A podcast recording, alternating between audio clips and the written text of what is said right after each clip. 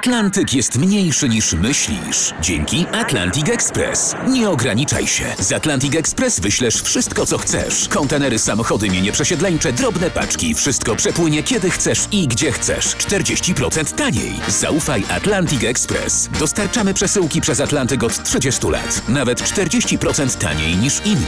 Dzwoń 1 800 775 73 63. Ekspresowo przez Atlantyk. Tylko z Atlantic Express. Jasna strona świata prezentuje Marek Tomalik. Dziś po jasnej stronie świata o zagrożeniach ekosystemów morskich Bałtyku. Do tej pory nie mówiliśmy nic o wrakach statków. W basenie Bałtyku jest ich y, sporo. Słyszałem i czytałem wiele o trudnych wyprawach nurkowych. y, Trudnych, bo głębie Bałtyku są bardzo ciemne. A, a czy te wraki, jak wcześniej wspomniane beczki z chemikaliami, są też zagrożeniem dla środowiska?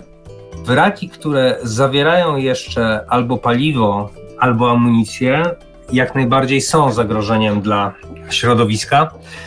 Czasami jest to nawet taka sytuacja, że pozostało już tylko paliwo, a po wraku prawie że nie ma śladu, tak jak e, statek Stuttgart, który jest e, zatopiony e, w Zatoce Gdańskiej. Wspominałeś o współpracy międzynarodowej na Bałtyku. Mm, Zdaje się, że Szwedzi mają jakiś pomysł na te wraki, a przynajmniej na te najbardziej niebezpieczne. Próbują je po prostu zlokalizować. Tak, jak najbardziej. E, Szwedzi stworzyli taki program komputerowy do modelowania ryzyka związanego z wrakami. Nazywa się zresztą Wraka. I on liczy prawdopodobieństwo uwolnienia paliwa z takiego wraku, jeżeli już stwierdzono w nim paliwo, w zależności od tego, jak bardzo ten wrak jest narażony na prądy morskie, na interakcje z rybakami, czy na nawigację, ćwiczenia wojskowe, tego typu właśnie działalność człowieka. I na tej podstawie stworzyli listę wraków niebezpiecznych na swoich wodach. Ale nie tylko Bałtyk macie w swoim programie. Wspominałeś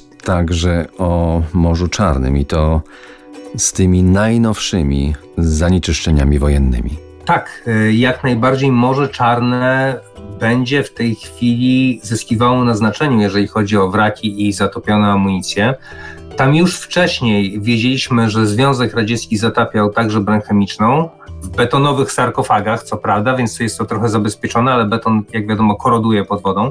Natomiast teraz przybywa tam dryfujących min morskich. Te miny toną lub są zatapiane lądują na dnie i będą ciągle rosnącym problemem. Nasi koledzy z Konstancy w Rumunii, którzy z nami współpracują, mówią, że mieli już kilka przypadków, kiedy miny właśnie z wojny na Ukrainie przydryfowały aż e, do portu w Konstancy i musiały być rozbrajane przez e, rumuńską marynarkę.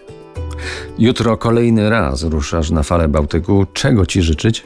Nie jest to trochę żeglarskie, bo żeglarzowi się życzy silnych wiatrów.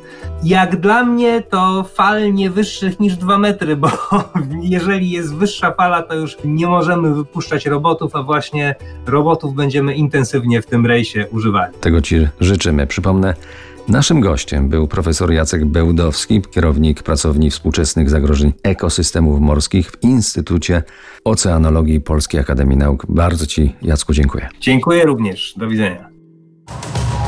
Była jasna strona świata w RMF Classic.